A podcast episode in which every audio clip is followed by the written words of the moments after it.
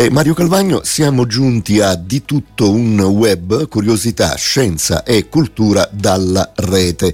Eh, il titolo che ho voluto dare oggi alla, alla notizia eh, di stampo scientifico eh, è Mach, che velocità è? Mach, che velocità è? Eh? Eccola, un po' difficile forse da pronunciare, ma insomma un gioco di parole eh, per eh, capire, per parlare, capire un po' di più eh, sulla velocità del suono. Mach, appunto, eh? Mach uno, Mach due, il doppio della velocità del suono e così via, eh, fino ad arrivare a velocità ancora più eh, elevate.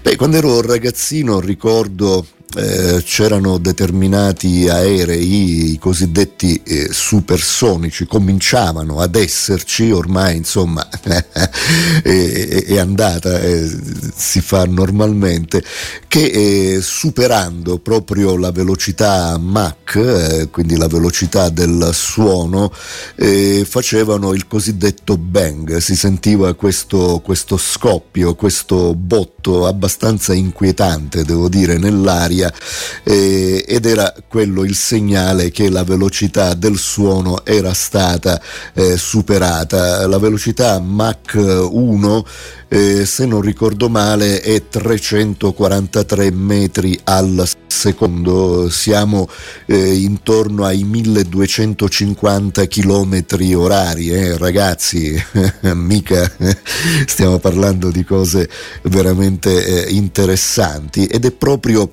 Eh, l'aria che viene compressa eh, attorno all'aereo man mano che va avanti, che poi eh, scappa via, ed ecco il botto, questo eh, rumore che indica che è stato eh, superato il muro del suono o la barriera eh, del suono. E prima che eh, venisse eh, superata, quando ancora nessuno c'era mai riuscito, insomma si pensava che fosse una cosa eh, impossibile o molto al di là da, da venire, ma quando invece questo eh, avvenne, insomma, per la prima volta eh, ci si dovette credere per forza. E la parola Mach viene eh, proprio dal, dal cognome di uno eh, scienziato austriaco, era un, un fisico, ma anche credo un, un filosofo oltretutto, si chiamava appunto Mach, e in suo onore venne dato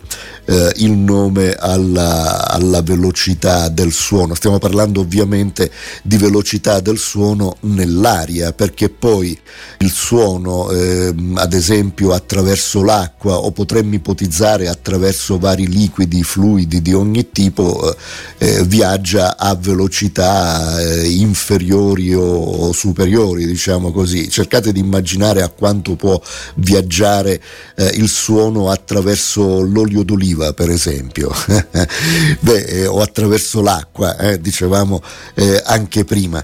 E, e poi la velocità del suono varia anche se il mezzo attraverso cui viaggia, ipotizziamo semplicemente l'aria, eh, è caldo o è freddo, quindi la temperatura del mezzo attraverso cui viaggia il suono influisce certamente sulla sua velocità. Se un aereo vola a, ad alte quote, quote altissime magari, dove l'aria è fredda, le temperature sono veramente basse, è chiaro che la velocità eh, in cui il suono riesce a propagarsi è diversa magari alla velocità sempre nell'aria ma a basse quote, e quando la temperatura invece magari è influenzata da una bellissima giornata di sole e quindi eh, l'aria è molto molto calda.